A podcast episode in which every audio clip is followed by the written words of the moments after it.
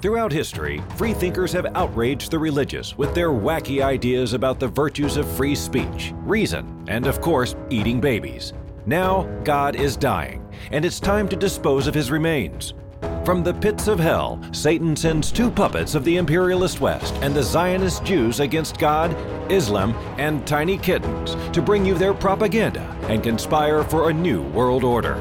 This is Secular Jihadists for a Muslim Enlightenment with Ali Rizvi and Armin Navabi.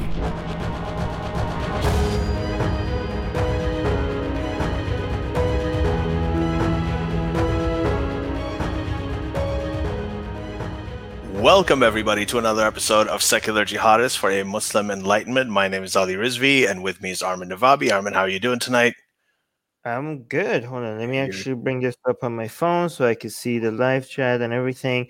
Guys, if you're in the live chat, let us know if the audio is okay. And if you are Mhm. watching this later, uh, make sure that uh, you become a patron so you could join us in the live chat so you could have these discussions with us live and you could ask your questions. Cool. All right. So, what are we talking about to, today, Ali? I lost my What are you doing? Give me a second. okay.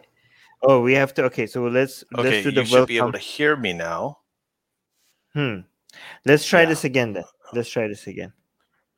Yeah, for say welcome. keeps on unplugging my audio. If it doesn't work, I'll just get my iPhone headphones. If it happens again, welcome everybody to another episode of Secular Jihadists for a Muslim Enlightenment. My name is Ali Rizvi, and with me is Armin Navabi. Armin, I'm not going to ask you how you is that audio Oh, good. Oh, thank. Oh, thank you, please. Well, yeah, you just told me. Okay, that's great. Okay, so so what we have. Okay, so what we've gone on today. No, I thank. I thank the devil for you not asking me how I am doing. That's that's is very. I, I let's do. Let's go with that from now on. It's such a dumb that? question. Yeah, let's go okay, with that. never, Let's- I'm never going to ask you how you are. Never that's ask me that again. Yes. Good, so good. we've got got some sort of really with all of the news about the cap and the election and everything. There's a lot happening internationally. Sorry, your is- audio is choppy. I don't know if it's just choppy for me or is it choppy for I think it's choppy. else? I think it's choppy for you because yours is choppy for me. I think you're having a connection issue today. Oh, okay, okay, okay. All right. Hopefully get but better. I don't know. Someone will tell us. Okay, so um, but in any case, right? So what's happening is that there's a lot of other really big international news stories. I, uh, sorry, Bilbo, is my audio choppy? We got to figure this out. Oh, I am. Okay, so I was wrong. Let me get. Sorry, guys. Let me go get my. We're gonna start this over. I'm gonna get my uh, iPhone earphones. Okay, out of the USB Nope. thing. Oh no no no! That has nothing to do with your iPhone earphones. your- If you're choppy. No, no, it's definitely the audio because it's on disconnecting me. So it's definitely that. All right, get It has that. to be that. Go. So yeah, All right. Can you do this fast, please? There. All right. Well, Susanna, do you mind hopping back in while Ali does this? Yeah, Jeremy is saying it's going back in for Bobo. Okay. Let me see who's in the live chat. I'll just hang out with you guys until Ali fixes. Um, George is here. Jeremy is here. Bobo is here in the live chat. Uh, Susanna is gonna probably join me. Armin is about to lose. no, it's okay. Why are you saying that? I said Susanna's saying Armin is about to lose his mind. I'm I'm okay. Um, Armin was happy with Ali for a second. Yep. Okay, no, Susie, Ali's is Alright. back. You don't need to come. Your audio is crap, Ali. Say something. Ali, Okay, can you guys you're hear me? You're frozen. Yes. Oh my God. Armin, Ali. can you hear me? I can't hear you. Yes, I I'm gonna leave and I'm gonna come back. Oh my god. Okay, Susie, come back right in. I can't. This is amazing. It's always Ali that has a problem. It's always Ali that has a problem. Susie, come back right in. Oh, there we go. Oh no, Ali is coming. Hey, Ali, are you Yeah, what's okay up? Now? I am okay. It seems like it. Is it smooth? All right, let's just get started because we're already uh, late. No, no, Susie, you don't need to be here. Ali is okay. Goodbye. Okay. All right. Susie, Susie just came for a second. Okay, good. All right. Bye, Susie. All right. Ali. Okay, welcome everybody to another episode of Secular Jihadists for a Muslim Enlightenment. I'm hearing some echo, but anyway, welcome everybody. What the f- Just ca- say, oh my god. It's killing can't me. Hold on. Just say it. All right. Welcome everybody to another episode of Secular Jihadists for a We're Muslim getting Enlightenment. too. Oh my god, uh, Susie, The Is audience you don't is need to getting be here. crazy echo. Huh? The audience is getting crazy echo from Ali. Oh my god, Ali. From me? Okay. Listen. I'm gonna go. I'm gonna come back again. Hey, it's gone. Is the echo still there? Is the echo still there? Okay, good. No, it's not there. Continue, not there. Ali. Ali, start from the beginning, and please don't fuck it up again. Hey, listen, man. It's not. I, I can't figure this out. Okay. Welcome everybody to another episode of Secular Jihadists for Muslim Enlightenment. My name is Ali Rizvi, and I'm with Armin Navabi. And this is like the third time we're doing this, so I'm gonna get right into it. There's between all of the headlines that we've been hearing, right, with the Capitol raid and the election and all this other stuff that's going on, there are a lot of big international news stories that have been kind of following, uh, falling and slipping under the radar, and that's one of the things that we're going to cover today. So we've talked about this before. We've talked about international human rights abuses by countries like Saudi Arabia, and that's kind of what we're going to focus on today. Okay, so uh, here's a little bit of background and what we're going to get into. And Armin, I'm going to go straight to you after this uh, to get your perspective on it. Um, recently, uh, the Saudi women's rights activist, the revolutionary Loujain Al Hathloul, um, so she's one of the people who fought for women's right to drive, and a lot of the sort of the um the the rights that women are finally getting in Saudi Arabia. Uh, she was recently sentenced, right, just weeks ago, to five years and eight months in prison. And the crimes, quote unquote, crimes that she's accused of or charged with or convicted of actually is talking to Western diplomats about her fight for women's rights and for applying for a job at the UN. Okay. She's already been in prison for more than two and a half years already. And she's already gone through torture. She's gone through uh, sexual abuse uh, and all kinds of terrible things. And on top of that, the sentence came in.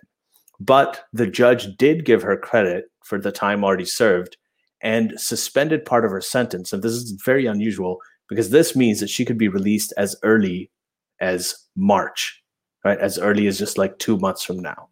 Um, she will still have three years probation. She'll have a five year travel ban. They're going to try to disincentivize her from activism and everything that she's doing.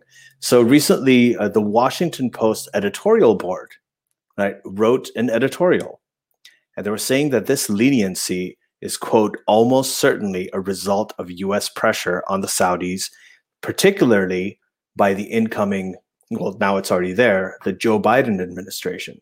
Uh, because apparently President Trump in the past essentially gave the Saudis a blank check to do as they wished. And as you know, you know he uh, defended uh, MBS and the killing of the Khashoggi, and um, it did, you know he vetoed uh, the bipartisan measure to stop the support of Saudi to stop the U.S. supporting the Saudis' war in Yemen uh, and selling them arms and so on. So that this is kind of what we're going to talk about today right? Is this new administration, is this going to make a difference? Does US pressure on the Saudis, is it possible that it'll start working because of the lower dependency on Saudi oil? Is it possible that um, the Saudis are more susceptible to it?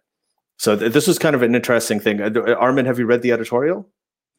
Um, I not well, not that one. I read some other commentary on it, but I read a whole bunch of other things with regards to um, Biden's um, um, freeze on the arms sales against Saudi Arabia, because to me, um, that is more important than this. You know, this one person being free in two months from jail. Um, and I do think, but I, I do want to before I switch to that, I do want to focus on this case a little bit, but I do want to um, even criticize our community a little bit for not knowing what to focus on and being. But yeah, I mean this this is a small sign of um, of progress, in my opinion, and I do think that um, the Saudis have know that the pressure is going to be on them, and obviously they're reacting accordingly. But I don't. I hope that um, Biden doesn't get distracted with symbolism. Um, and just because the Saudis do a couple of things here and there, like release um, a few prisoners or let women do this and let women do that, and then some bloggers write their stuff. I don't. I hope that doesn't become an excuse for Biden to uh, be like, "Oh, look, progress. We could go back and sell weapons to them again." Um, r- there is the main pressure that I'm. The main thing I want to see. Again, there is some human rights issues that is very, very surface based, but gets a lot of attention. Um, and when it comes to the number of people that are being impacted, is significantly less um, than what actually matters, in my opinion. Um, but they get they get the most attention because they're sexy. Again, I'm not saying that women feminists being in jail um, is not an important issue. It is an important issue but these are easy wins for Saudi Arabia to give the Biden administration uh, in hopes that that will Biden could go out and show this to people and be like, okay, we could go back to sell weapons, right? And yet the number of people that are being impacted by the weapons um, trades between, you know, so, uh, United States and Saudi, the Yemenis who are being constantly uh, um, bombarded. Like, let me actually show you what I have on the screen right now. We have UN Humanitarian Office puts Yemen war dead at 233,000, mostly from indirect causes, right? So this is what United States, this is by the UN News. Um, and this is what um, this 233,000 uh, people uh, for me is something that gets a lot mm, what i notice it gets a lot less attention than one woman in prison in saudi arabia. And so united states and canada and germany and united kingdom have been aiding saudi arabia's war on the Yemenis civilians and children. Um, and sometimes i feel like maybe putting feminists in jail is a, a, a, great strategy for Saudi Arabia to let them go when an administration wants to put pressure on Saudi. So, because right now, for example, we have um, Biden saying that they are going to. So, here's another um, article by the New York Magazine saying America is complicit in Yemen atrocities. Biden says that ends now. This is great progress. This is great news.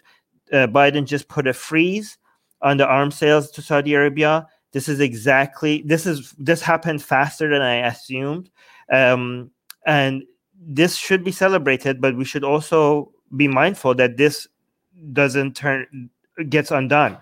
I'm going to mention, I'm going to talk about this a little bit um, going forward, comparing that to some other countries. But right now, if we're focusing on comparing this to Trump, um, this is all the wins that we needed is just this. Like this by itself is enough to justify um, anybody that voted for Biden.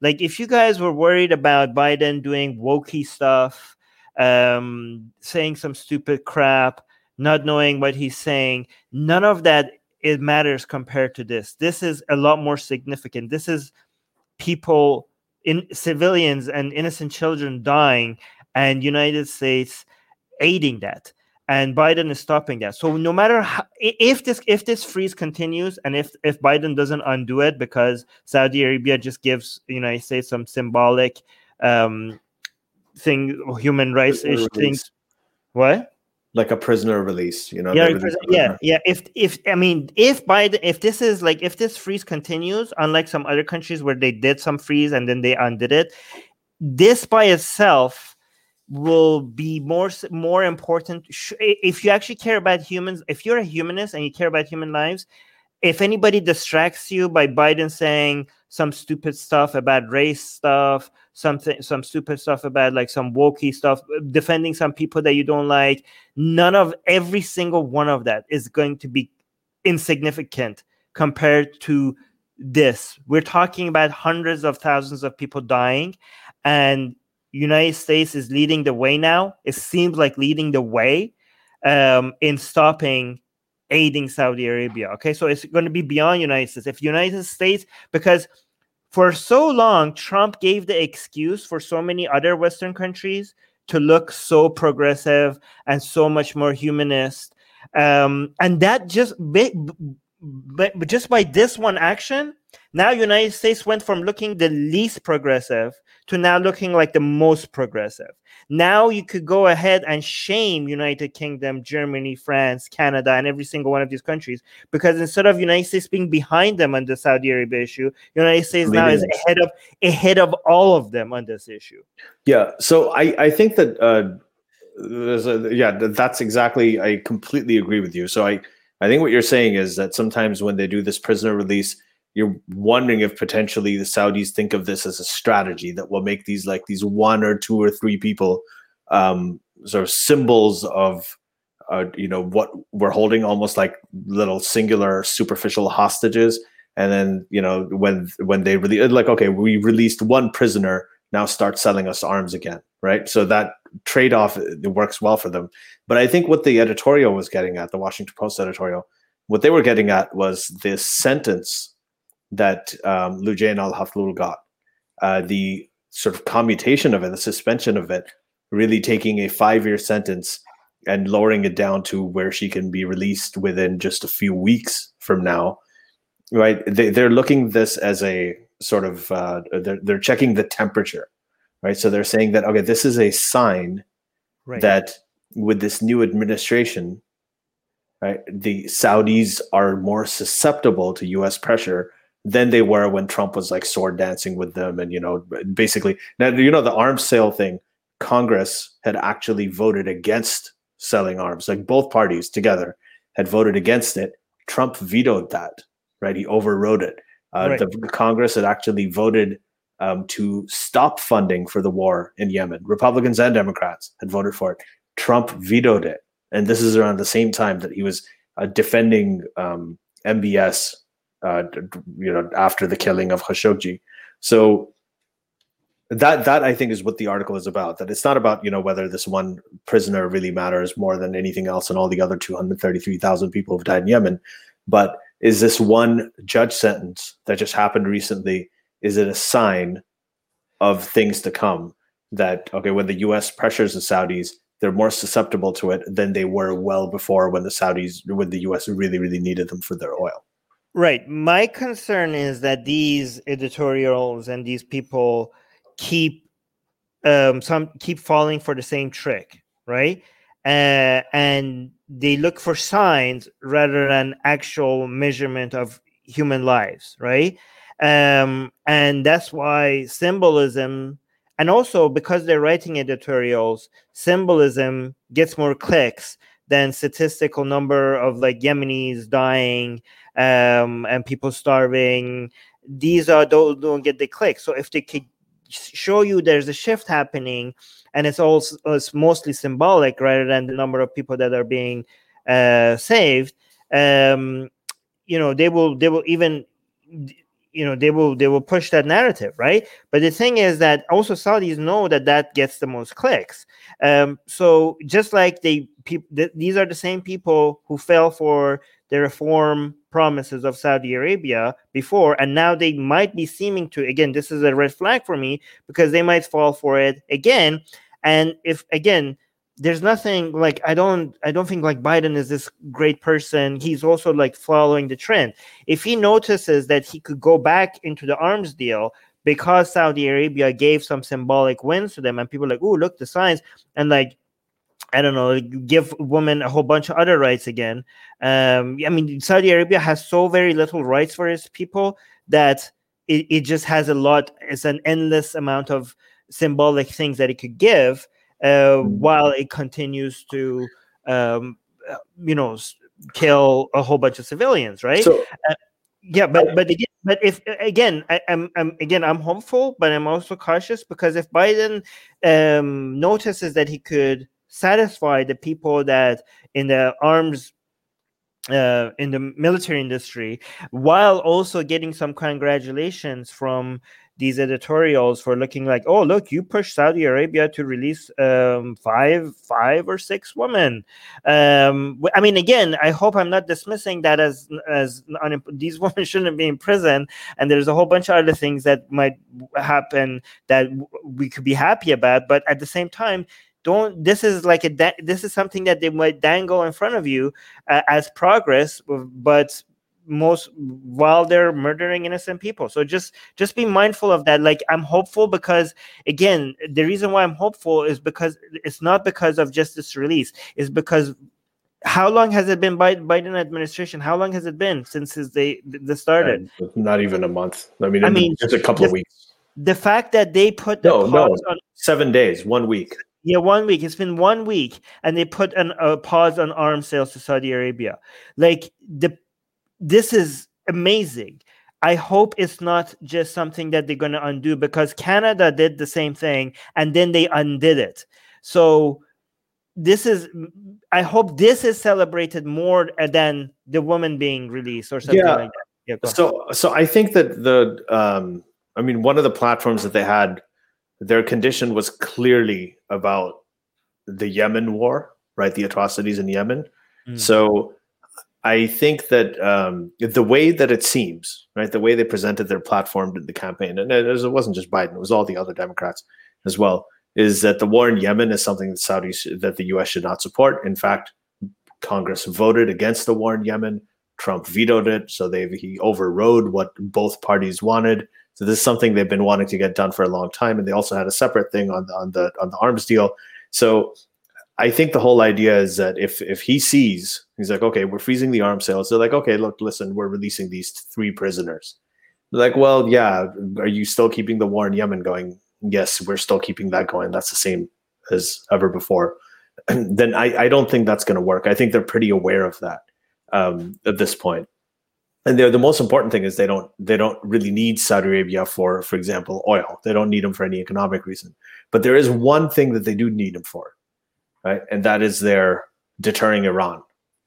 Right. So that's that's a one aspect of it.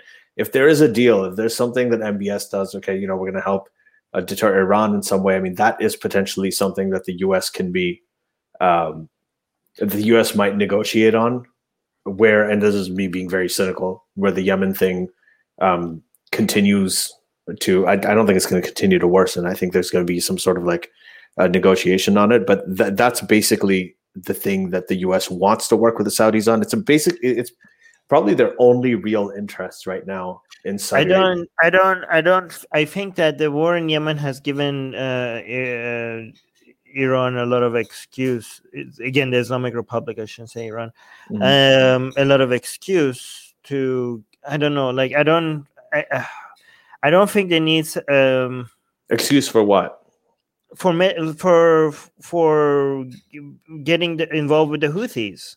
Like, yeah. the Houthis now need Iran because of the war in Yemen, and this is why they became a proxy of Iran. So it's basically every time Saudi uh, Arabia fights Iran, Iran's government, it keeps helping them for some reason. Like it keeps mm. making them like Saudi Arabia is you know, is the best enemy the Islamic Republic of Iran could ever hope for. So every single thing that they ever did as a move against it, Iran's government has been to the benefit of them. Like this is like not if you if if the United States wants to take a position against uh, stronger stronger positions against uh, the Islamic Republic of Iran, Saudi Arabia is not your best ally. Israel is. Israel knows how to mm-hmm. fight back against uh, Iran. But Saudi Arabia is the worst, right?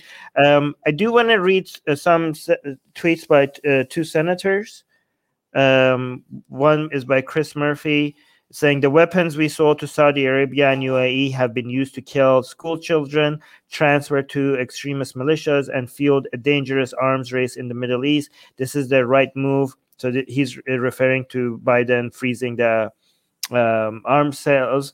Uh, the time is now to reset our relationship with Gulf allies. Another senator, Senator Bob Menendez, is that how you say it? Uh, welcome this pause and review of these arms sales that we in in explicit. How do you say that? Inexplicably. Inexplicably. It, it, okay, I can't. I can't read.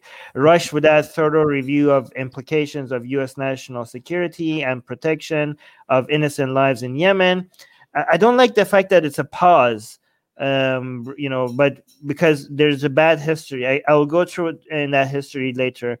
Once you say, if um, once you comment, the second part of this tweet says, "I encourage the Biden administration to carefully consider the broader."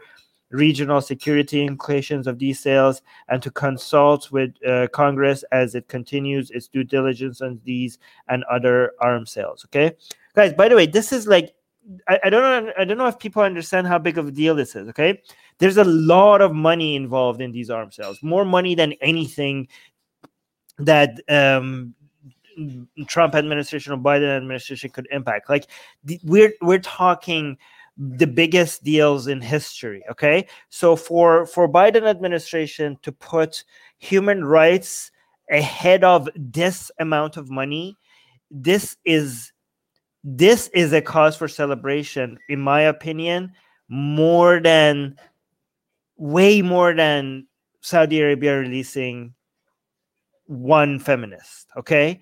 Um and again I think that these senators congratulating us also put some political capital behind this move, and I hope, I hope everybody pays more attention to this rather than any any carrots that Saudi Arabia wants to like dangle around human rights activists, uh, because if this gets reversed, like they these politicians need to know that they can't just like excite us for a bit and then eventually they undo it. There needs to be, if there's political capital right now in favor of making a move like this, there needs to be a political cost, a huge political cost for them to undo this because people might get people will get distracted very fast. People will sell yay, thank you, Biden.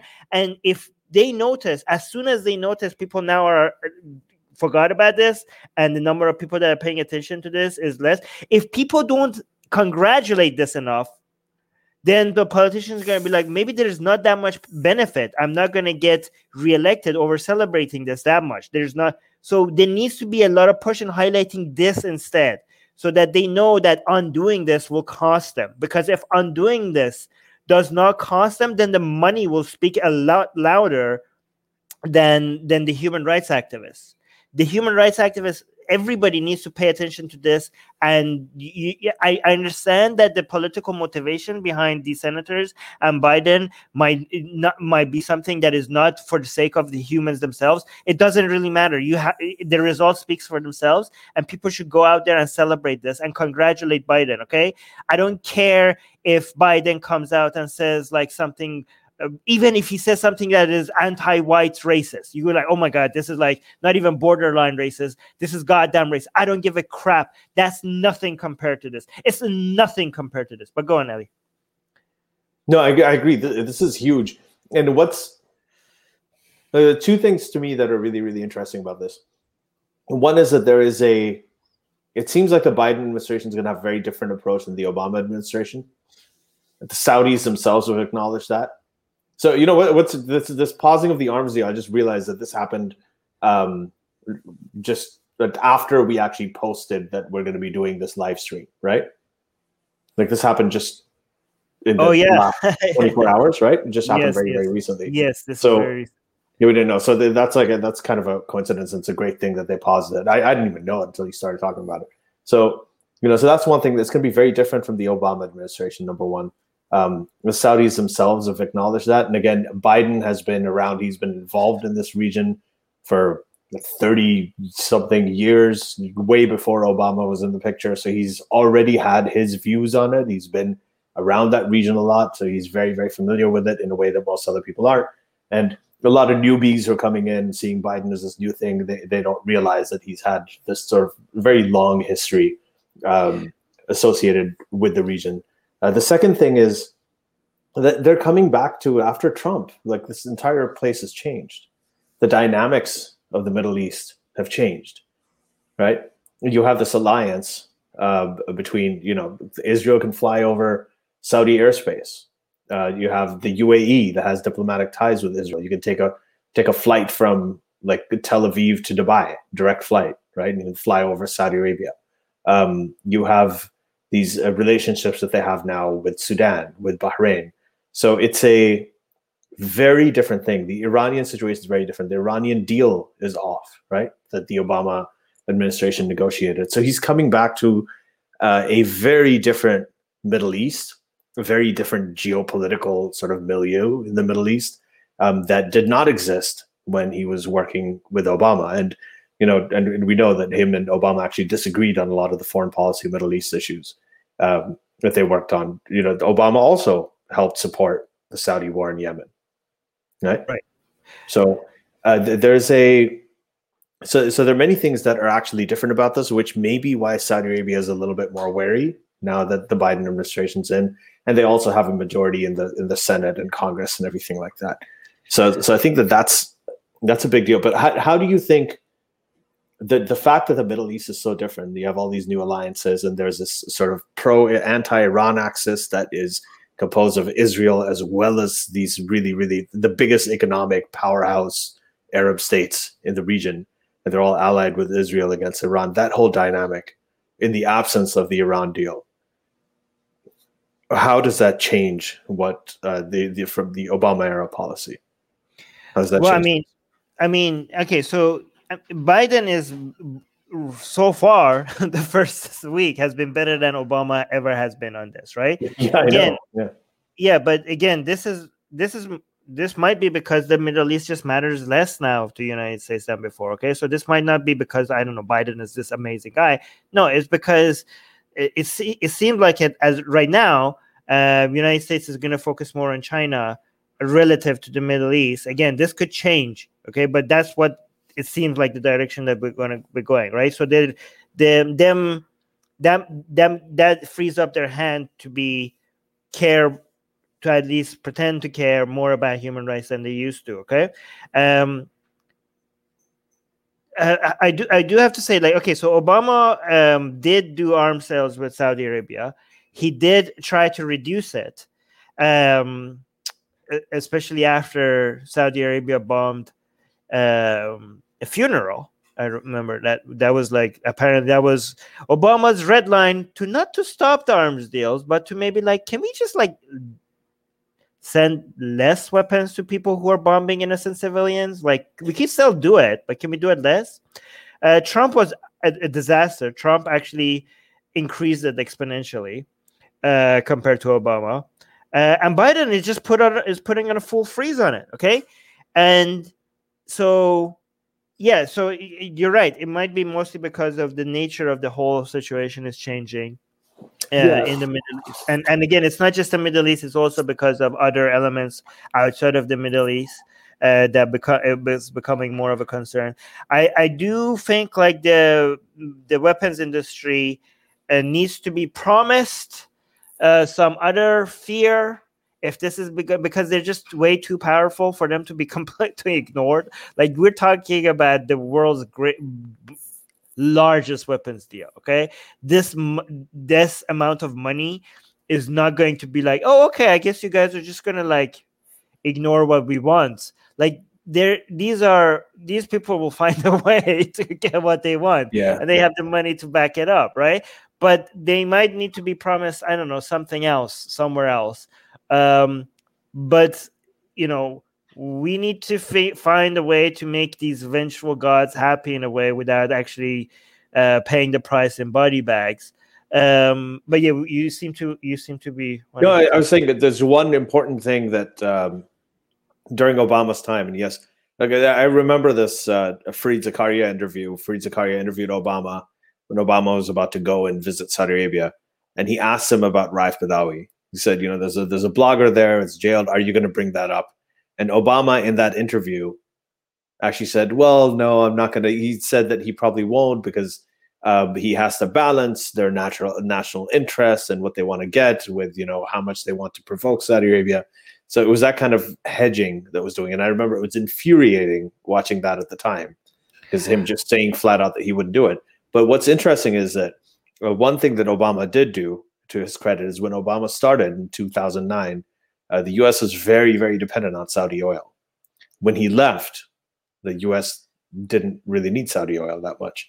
So that's actually one um, aspect of the eight years of the Obama presidency um, where he made he helped make the U.S. much much less dependent on Saudi oil than uh, they were before. Oh, that's that's actually a very good point. You could you could say that uh, Obama and maybe laid the groundworks for Biden to be able to make such a move. Is that what you're saying? He, well, he did. I mean, if, Yeah. if you look at the dependency then, and you look at how much, I mean, Obama himself, remember he bowed to the Saudi king when he was like bowing. He went there. They, they all used to kiss his ass.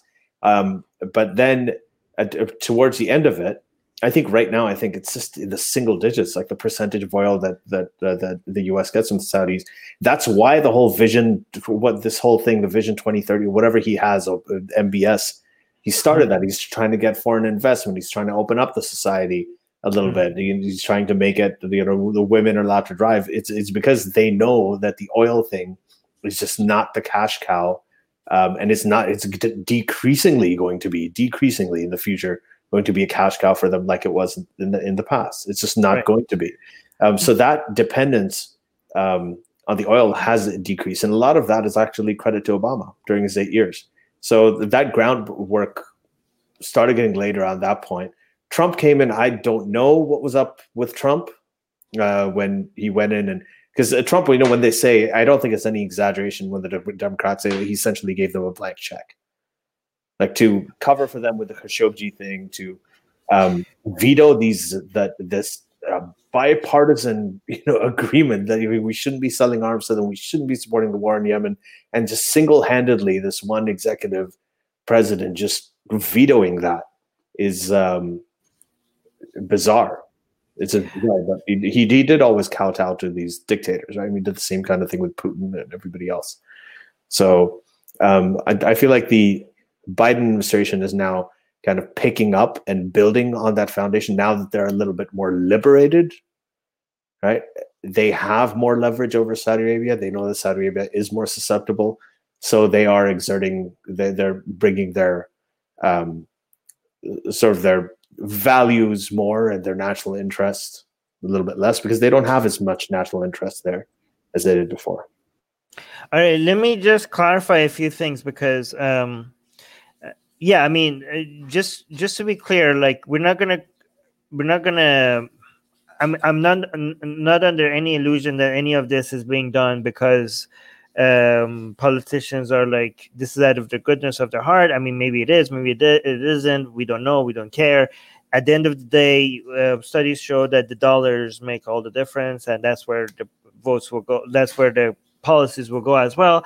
And this is why um you know eh, eh, people focusing on green energy is going to be so much make it so much easier for these politicians to uh, to to virtue signal with their human rights. I mean, we want them to virtue signal, but we want them to be able to virtue signal. And if they are less reliant on oil, it's going to be easier for them to vir- virtue signal with. So there's two things. We want them to continue virtue signaling with with by acting like they care about human rights, I, even if it's fake. I don't care. We need that, but we need to also want those virtual signals to be actually where the pain is. Okay, uh, where the actual pain is. Again, I again, this might sound so cold coming from me, okay?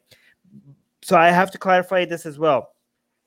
We should, you know, when just because I'm not saying I'm because I'm saying that we shouldn't let Saudi Arabia distract us by I don't know, like freeing Raif Badawi or freeing this feminist or letting women drive um, or letting people go to the, uh, to theater or letting women go to sports stadiums, all of or letting women join the army and a whole hundred other things that they're going to throw at us.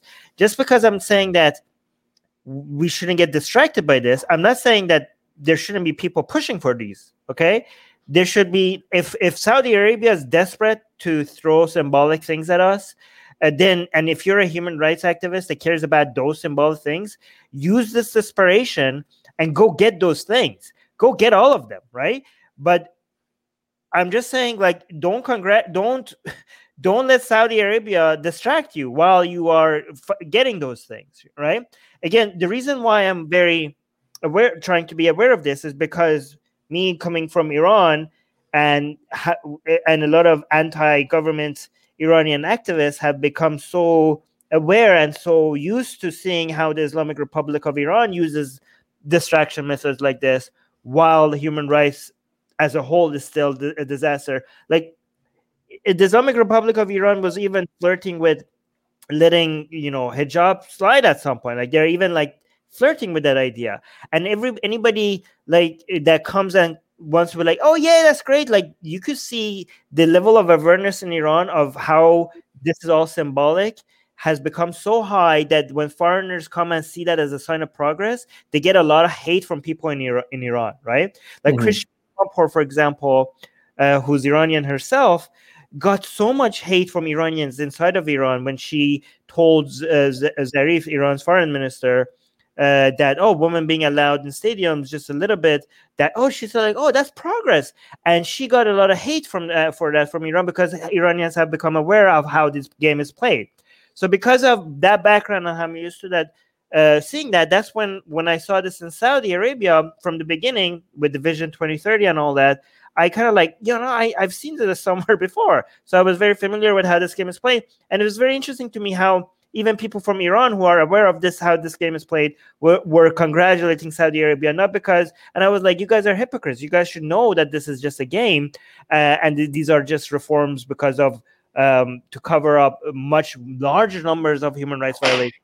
But the reason why they were supporting it was because anything that a lot of the people who are against the Islamic Republic, for some reason in Iran, congrat- would congratulate all of Iran's government's enemies, which includes uh, Saudi Arabia for some reason, which is which is not a good thing to do. But I I was very from the very beginning i was telling people that no don't don't let this blind you okay uh, so one thing i want to mention because i know I, we have a lot of ex-muslims in our audience uh, and i think the ex-muslim community is very guilty of this uh, and i, I kind of understand why they're guilty of this is because they they themselves deal with individuals with people ex-muslims who have uh, very very um, st- story like stories of struggle dealing with uh, human rights uh, violations by the governments and usually a lot of them are the, the victims themselves and they have felt uh, the desperation, the suffocation of the government not letting you speak, not letting you be who you are, not letting you uh, fight for what you want, and uh, you know, not being able to love who you want, um, not being true to your identity. So because of all of that they they you know Raif Badawi or like who was uh, who was that ex-Muslim girl who was like uh, Canada um welcome? Rahaf Rahaf. they these are they care about that a lot and they see that as major progress when when there's any uh when there's any move on that front right? But the ex-Muslim community all of a sudden they ignore um, many of them what's happening in yemen okay? Um, i mean we shouldn't just because we're ex-muslim we should like we shouldn't be tribal. We shouldn't be tribal. Like we shouldn't be celebrating rahaf finally being safe in canada um, more than this deal. Because and the people in yemen who are being um, the who are victims of these like they're this they're not ex-muslim they're some of the most conservative Muslims. They're some of the most religious Muslims in the whole world. Um, and it might be tempting. I mean, that I can see why so many ex-Muslims care about one person like Rahaf or one person like Raif Badawi more than hundreds of thousands of Yemenis. Um, but these are civilians. Okay, if you are, if you're, if you being ex-Muslim has made you care about one Ra- Raif Badawi or one what was their name again? I keep forgetting. Rahaf. Rahaf, right? Um, one Rahaf. More a lot of people are gonna hate you for this. I know. I don't. Great. They yeah. come at come at me. Yeah. Um, no, but yeah. Again, yeah. see, this is this actually this is a great example, right? I me forgetting Rahaf. Um, they will. There are people. There are people in our audience who get triggered more by me forgetting Rahaf's name because she's a she's like a very symbolic ex-Muslim activist that got free. She should she should be like she's celebrated by ex-Muslims all around the world, right? But they do not care about everybody forgetting the Yemeni the Yemeni war. Like Yeah. the, the number of people who have forgotten the Yemenis people, they don't get triggered by that, but they will get triggered by me forgetting Rahaf's name, right? That shows where their priorities are. Th- They like even if they care, they're like sometimes they're like, oh yeah, this is yeah, I guess this is something we should care about. Yeah, yeah, it's bad, it's bad, it's war, yeah, yeah. yeah.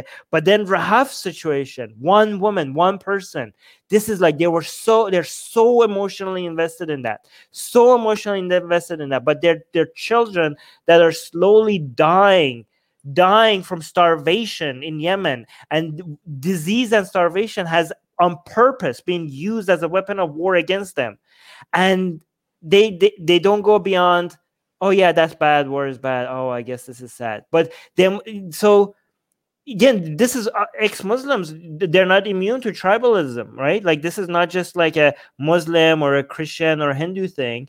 Um i'm i'm i want to I urge people urge people to care about humans.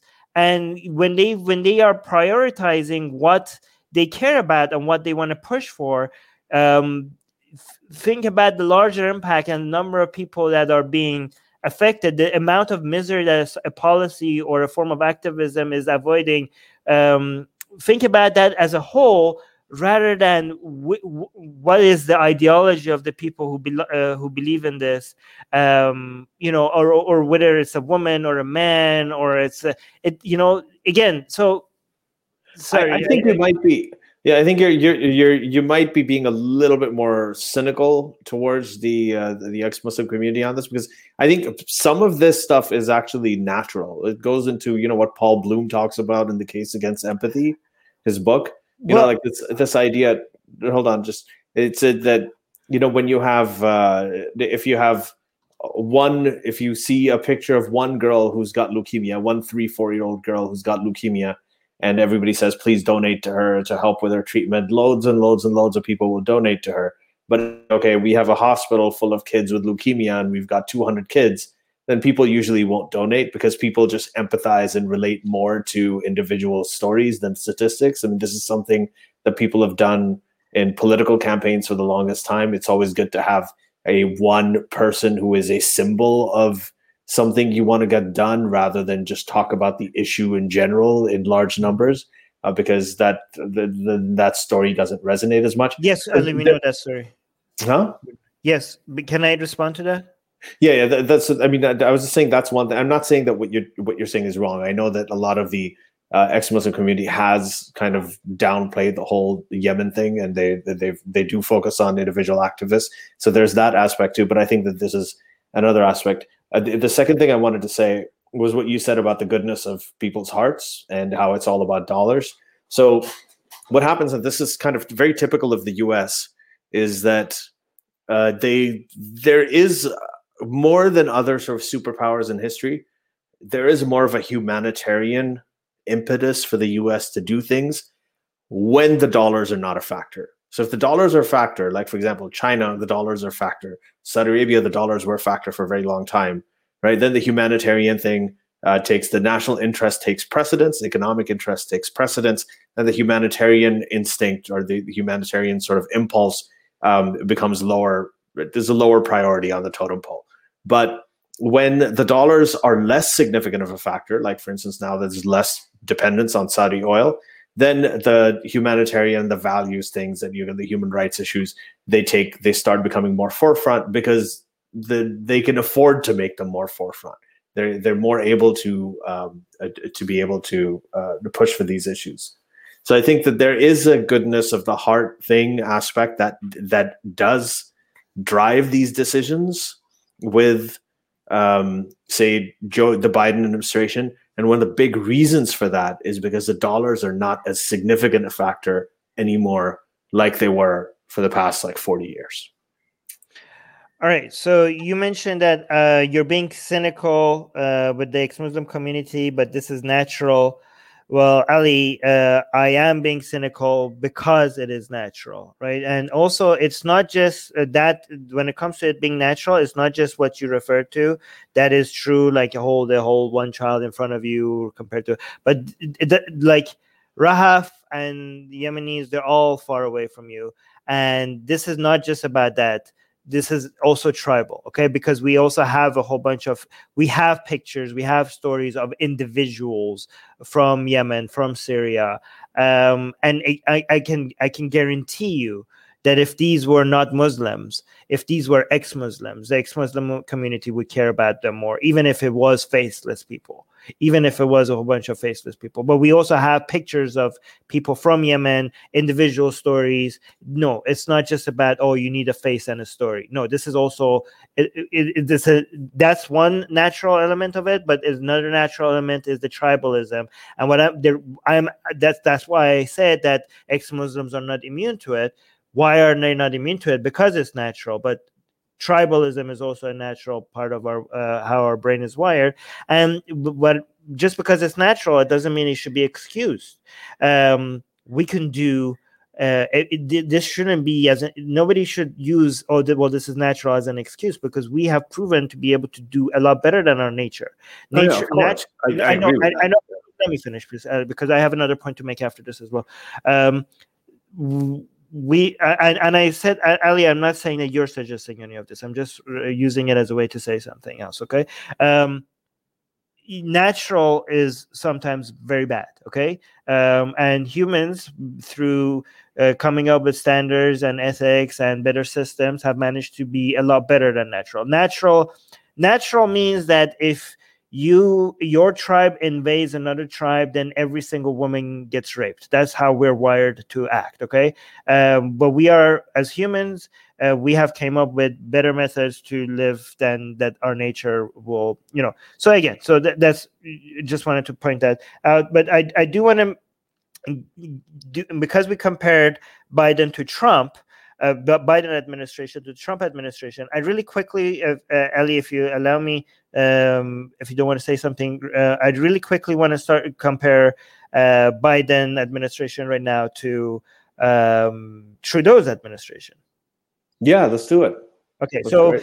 You know, one thing that people did, for example, when it comes to Rahaf situation, was they congratulated Biden. Uh, sorry, they congratulated Trudeau because and, and Canada as a whole for ad- accepting Rahaf so ahead of everybody else, right? So Rahaf was, this ex-Muslim. She was in trouble. She was going to get deported back to Saudi Arabia. We have no idea what would happen to her if she got deported back to Saudi Arabia. Australia failed to step in. UK failed to step in. Every uh, uh, United States failed to step in. Canada was there. Canada stepped in. Canada welcomed her with open arms, and people are like, "Oh my God, this is amazing! Yay, Canada! You're you're you're you're the role model for human rights that we want." Okay. Well, if you celebrated Canada for that, now it's time to shame Canada. Uh, if you want to compare that, because now when it comes to actually a much higher number of human lives, United States as uh, United States is way ahead of almost every country now because of the Biden administration, including Canada. Let me show you a few things. So we have this article by uh, CTV News in 2015. But this is the Harper administration defending the Canadians' military uh, contract with Saudi Arabia. This is the Harper administration right before Trudeau. So this was 2015. And then I have another article in 2018 uh, saying Trudeau defends uh, Trudeau defends Saudi arms export deal, uh, points finger at Har- uh, Harper government. So this was 2018. And when was when did Khashoggi died? Khashoggi, Khashoggi. It's around I think 2017 or. 2017. I, I think once the pressures, and now I have another article from t- later 2018.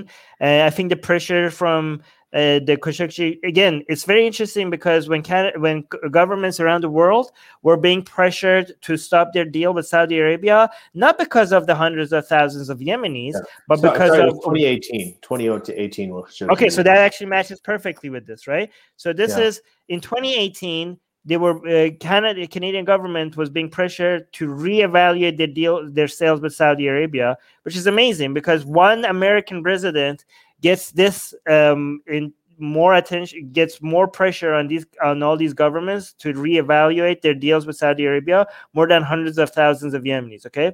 This shows it's not even a citizen. This shows how how much an American residentship gets you right? Uh, so this is in 2018 March 2018 St Justin Trudeau said defends Canada's arms sales to Saudi Arabia.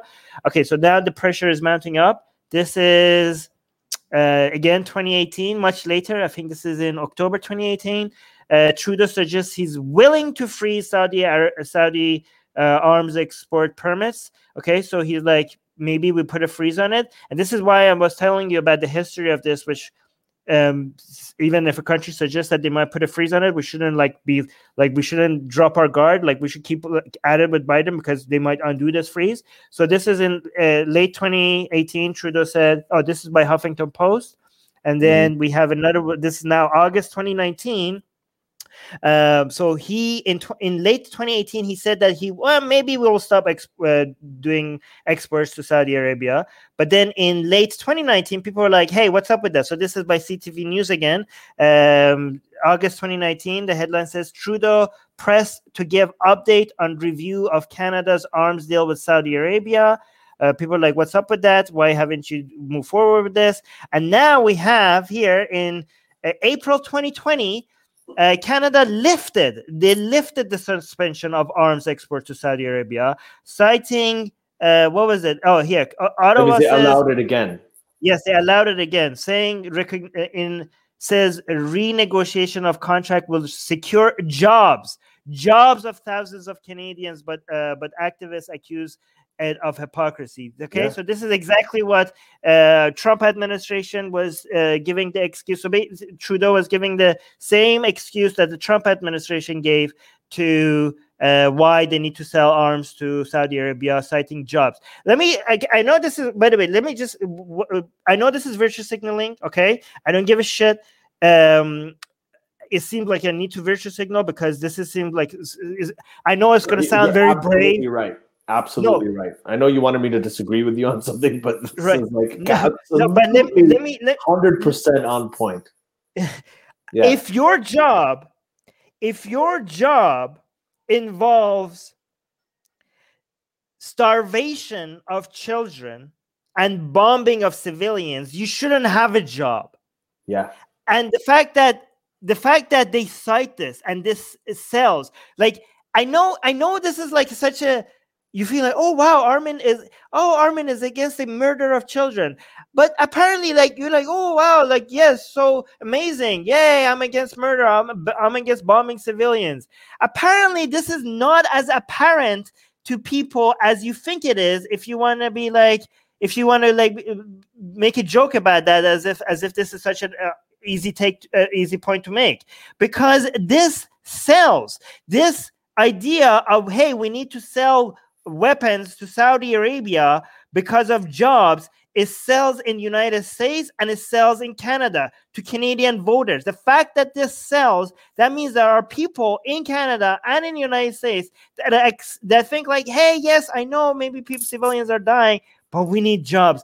The fact that they're using this as a selling point means it does sell. That means that there are Canadians and Americans that need that are garbage human beings. I'm sorry, they are garbage human being if this line of reasoning works on you. Okay, and then if this wasn't ba- bad enough, if this wasn't bad enough, this was April 29, 2020.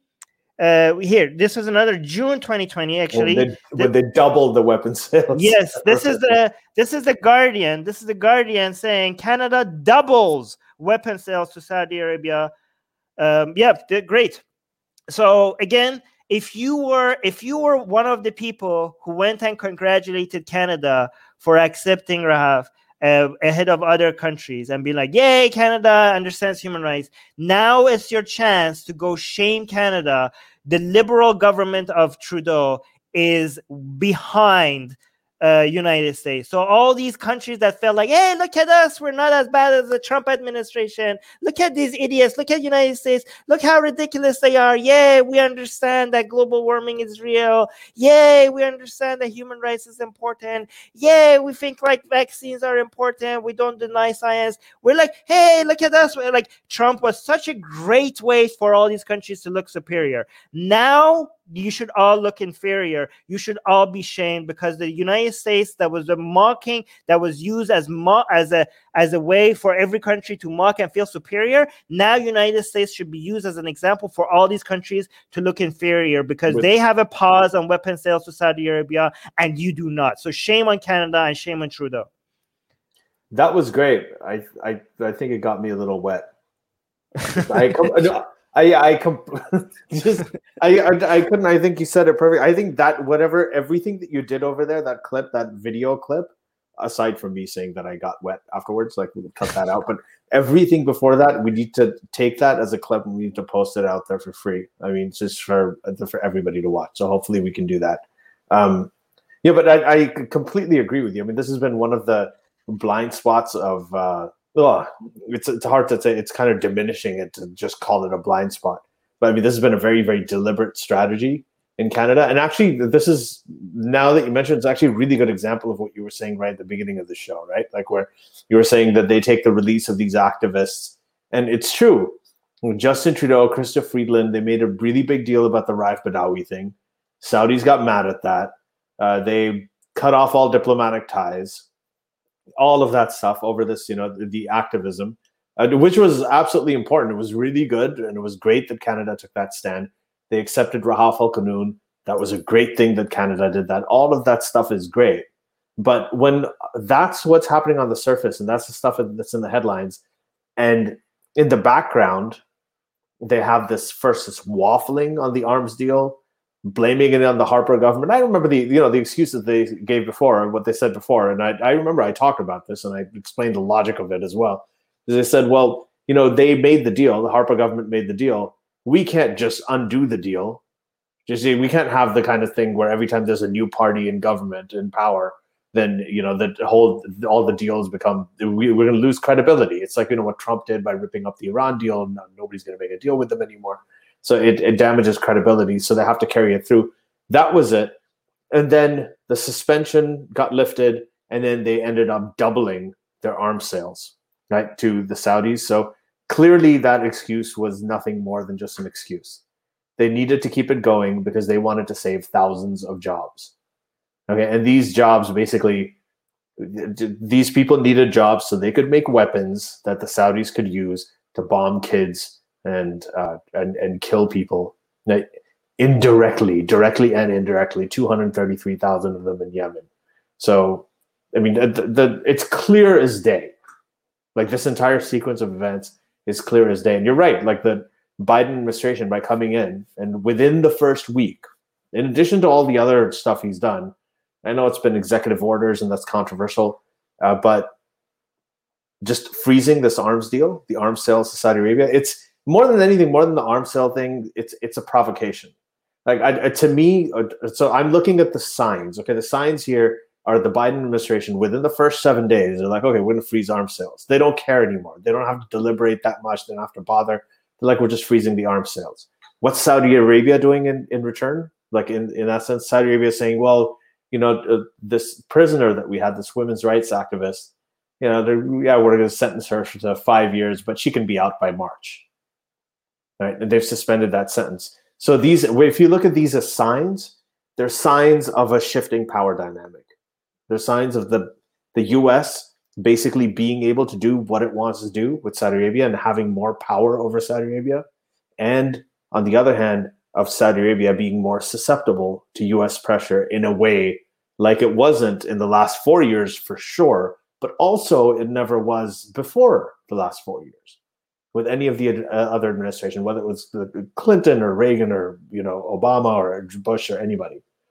So it signals a change in the power dynamic between the U.S. and Saudi Arabia, and I, I don't know if the same thing's going to bleed over into the other states, like with Canada and everything. But you're right, like the the um, Biden administration actually does seem a lot more progressive now. The U.S. suddenly, like overnight, has gone from like far right to becoming like super progressive, and it's overtaking like all of these other countries who are still sort of doing behind the behind the scenes bedroom deals, right, with with the Saudis. By the way, if Biden does, if Biden does undo this freeze, but I agree with everything you said. By the way, um, the blame is on the Americans who didn't p- push for harder for this, right? Like Ooh. if this freeze stops, like you got if you are not paying because they're the the Biden administration is also maybe testing on how much how much of a congratulation, how much of a uh, boost they're going to get from undoing this uh, arms deal, and if it's not going to be significant enough, uh, they they might like if they feel like there's well we didn't get that much of a bo- like maybe like because if they see like hey undo like removing like if you go and look at the Twitter sphere and YouTube scene, right? The fact that Biden undid the discrimination against trans people in the military, Mhm. that is getting a lot of attention. Okay. And am I for that? Yes, I'm I'm really glad that Biden did that. Okay. Mhm. Um, however, the number of people that are going to be impacted, the positive impact on trans people in the military by that is astronomically less than this. Yeah. Okay. Yeah. Um, and that's that shouldn't be controversial to say. And if they notice that, like, hey, I could do this, and people are celebrating it more, and I'm going to get more of a political boost from people by smaller things that people care more about than bigger things that people don't seem to care about, then you're motivating them to move only in that direction. Okay, motivating them. Actually, let me let me show you. Um, don't make this meme become a reality. Hold on. I know the people who are in the people who are you're not you might not be able to hear uh, see this, but maybe Ali could uh, describe it when I bring it up. Okay, here. All right. You know, do you know what this? Okay, here. so yeah, this is so this meme what it's showing. It's got a picture of there's Republicans and then there's a fighter plane underneath it, Democrats fighter plane. The fighter plane's dropping bombs. Uh, the only difference is the Republicans plane is completely plain with no uh, decorations or anything like that. The Democrats plane has let's see, it's got a Black Lives Matter banner on it. It's got Yes She Can on it, and it's got a rainbow flag on it. But it's still doing the exact same thing. It's still dropping bombs. Right. I mean, it's a Right. brilliant cartoon. Yeah, I, I I agree with you, but I, I so I have a question. I know that we only have I think probably five minutes because we started late. But uh, there's a question from Bobo, and that's exactly what I was going to actually ask you. And I want to know what your insight is on this. So Bulbul's saying, uh, won't this impact the U.S. economy negatively? If so, won't Biden lose popularity? So I I have to ask you um, one thing related to this is that what is what does the US need from the Saudis right now? Because before they were worried about the oil prices going up. Oil prices in the Saudis, if they went up at that point 10, 15 years ago, you would really have potentially a recession, right? In the US, you'd have the loss of unemployment would skyrocket, all, the, all these terrible things would happen. Now, right, that's just not the case. So, what does the U.S. need from Saudis? Judging by like what's going on right now, what we just talked about right now, it doesn't seem like it seems like the U.S. has the majority of the leverage over the Saudis, and the Saudis know it. Well, I mean, the U.S. still needs um, Saudi's oil and also um, the geo military advantages that Saudi give to U.S. bases. They still Yeah. need all of that, but it's but it's very difficult for Saudi to de- uh, to deny any of that to United States. It's not Well, like it's not that it's not that the United States doesn't need Saudi Arabia. United States does need Saudi Arabia. It's just that Saudi Arabia needs United States more than you know. It's like the things that Saudi Arabia has for United States. They're in a difficult position for them to withhold that. Like they are, they are. When it comes to money, they're desperate right now. So it's not like we're not going to sell oil to like less oil to you. Like you, yeah, you can't do that, right?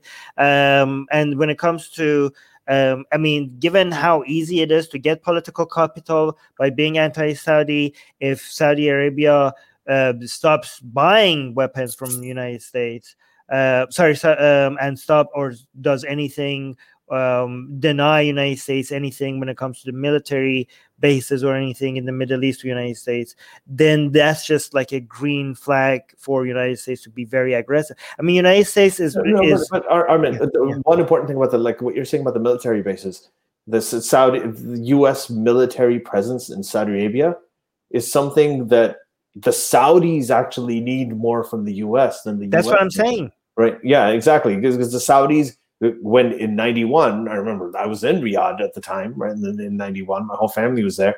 When the first Gulf War happened, uh, they actually they were desperate for the Saudis to come in because they had the threat from Saddam Hussein, right? So, uh, sorry, they were desperate for the Americans to come in, and then that's the thing that pissed off Osama bin Laden because then you had the infidel in the Holy Land and so on.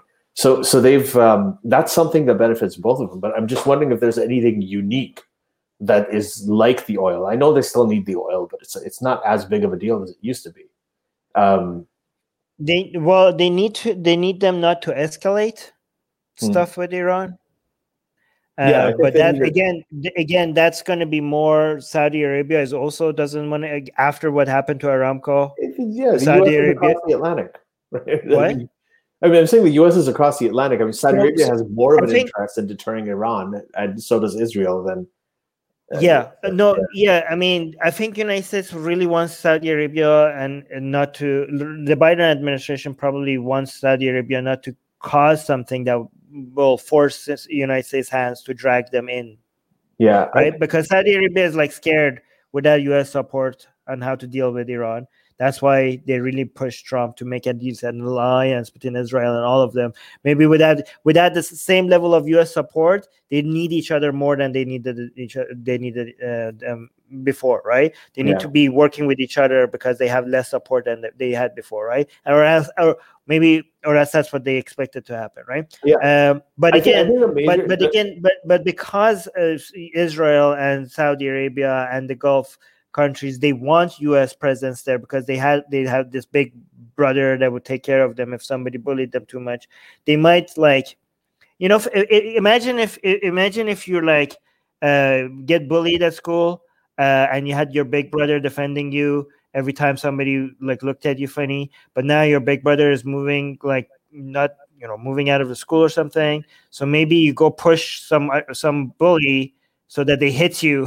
So you go show your big brother like look if you leave me this is what's to happen to me. Like and there might be uh there might be uh, an attempt to drag a, a united states back to the middle east in some way. Um but again that's probably what the united states wants to Yeah, make, I- avoid. I think Yeah. the Big Brother, that well, Big Brother, not, not Big Brother means so many different things, but the analogy that you gave about having an older brother to defend you probably works best because the best way to I think summarize this is that whatever interests the U.S. has um, in the Saudis right now, whatever they need the Saudis for, like those same things are what the Saudis need even more than the U.S Exactly. like exact same interests are actually benefit the Saudis probably even more than they benefit the U.S. So you, the U.S. is in a very good position. to when it comes like to you guys take care of this yourself Yeah, But no, but it also gives United States an excuse to be like, I don't even need to push you. I don't need need, to give you anything to do these things because you Yeah. need this. That's why they're like, you know what? We're gonna step out, and you guys take care this of is this. for your own good. Yes. Of course. You guys It's like, like it's basically bringing the Israelis like it- this is one good thing that came out of the Trump administration, I guess, uh, was like pretty like hey, you guys maybe talk to each other. Like he- again, I don't. There are very few things that the Trump administration did right. Okay, um, it, it does very few, as in less than three. Okay, one was the assassination of Qasem Soleimani. Um, I, I think let's just say two. The other one is bringing um, the Arab Gulf Arab countries and Israel to get yeah. together, and I think that also pe- plays well for Biden because Biden is like, you guys now are together, so you guys figure this out. I- I- you he guys also- figure this out. He also pardoned Lil Wayne, so don't forget about that. Oh, that. yes. That was really important. That was one of the great things he did. Not Assange, Yeah. not Snowden, but yeah, sure. All right. Okay. So I, I think. Do you have anything else to say, Armin? Or No, no, I think this up? it was good. Yeah. Let's wrap this up, everybody. Uh, thank you for this. this is a, I think this is a topic that we're probably going to keep on revisiting because I'm Yes. very, very. This is actually one of the most interesting things about this administration, and, and not just with Saudi Arabia, but also with um, the rest of the region and how that that relationship with the U.S. will change. So we're going to keep on revisiting it. Uh, meantime, we're at the end of January, so on Sunday night, on January 31st, we're going to have our end of month Q and A. Um, it's going to go on for longer than these uh, uh, regular episodes go on for. It's completely free and it's public, so you can bring your friends. Um, we're going to put up the just a YouTube link for everybody and bring in ask your questions about anything and everything to me and Armin. So we're going to celebrate the end of January that way. Um, if you are listening to this on audio and you like what you hear, um, you can actually we do about five episodes a month. You can get uh, all five episodes for as little as a dollar a month if you join uh, Patreon. So you just go to patreon.com slash SJME um, and you can sign up over there. Uh, if you can't join Patreon, then you know please go on iTunes and give us a rating um, and, and rate us or share it on your social media, whatever you can do. So, and if you're hearing this on YouTube, please hit the subscribe button and uh, hit the bell so that notifies you every time there's a new episode.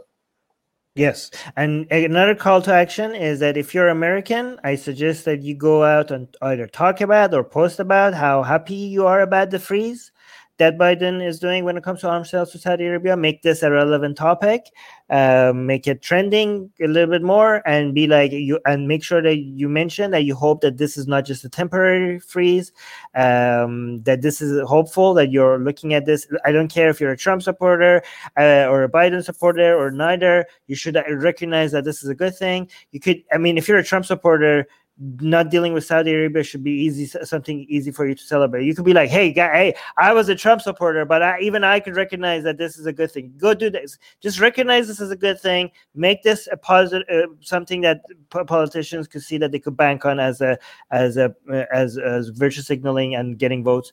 And if you're not an American um, and your country is behind on the United States on this, um, like if you're a Canadian, for example, go and shame your government and remind them that now United States that they used to mock as a, a ridiculous country, uh, go and shame them for being behind United States. Make sure that this costs them.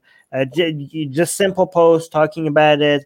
Uh, make this make this an issue. Okay, this is the, my suggestion as a call to action to anybody who's listening. Yeah, I, I am actually that I, that's like the first thing I'm going to do um, Oh. throughout the rest of the week is especially that that contrast with uh, with the, the, what Biden is doing and what Trudeau's doing. Like it's the first thing I'm going to do because I, I actually didn't know that they suspended the arms sales. I didn't know that Biden did that um, until we started the show. I know we scheduled the show and everything, but at, at that time he hadn't done it. I mean, this just happened several hours ago. So I Mhm. think um, Yes. yeah, so th- this was a pretty nice surprise to, to get right in the beginning of the show. Anyway, so I'm surprised for me too. This is so like seven days in. This is amazing. Yeah, yeah. Yeah. So um, everybody, uh, thank you very much. Thanks a lot uh, for joining us, and we're gonna see you on Sunday night, and that's when you bring all your friends. Uh, same time, and we'll see you then. Thank you very much, everyone. Well, before I go, Bobo's saying I live in India. We uh, we persecute Muslims and get awards from Saudi Saudi regimes. Fun times. Well, right? And that yeah, that's not the only place. remark. Yes. All right. Okay. Thank Take you. care. Bobo. Bye. Bye. The secular jihadists have been made possible thanks to the Illuminati and the covert support of Israel and the CIA. That's what we have been told, but we haven't received our checks yet. If you like what we do, please support us. Share the podcast with your friends. Write and tweet us with topic and guest suggestions. Or head over to secularjihadist.com and give a dollar or more for exclusive access to live video. Have your questions read and answered on the air, and more. Till next time, may the flying spaghetti monster be with you. Thank you.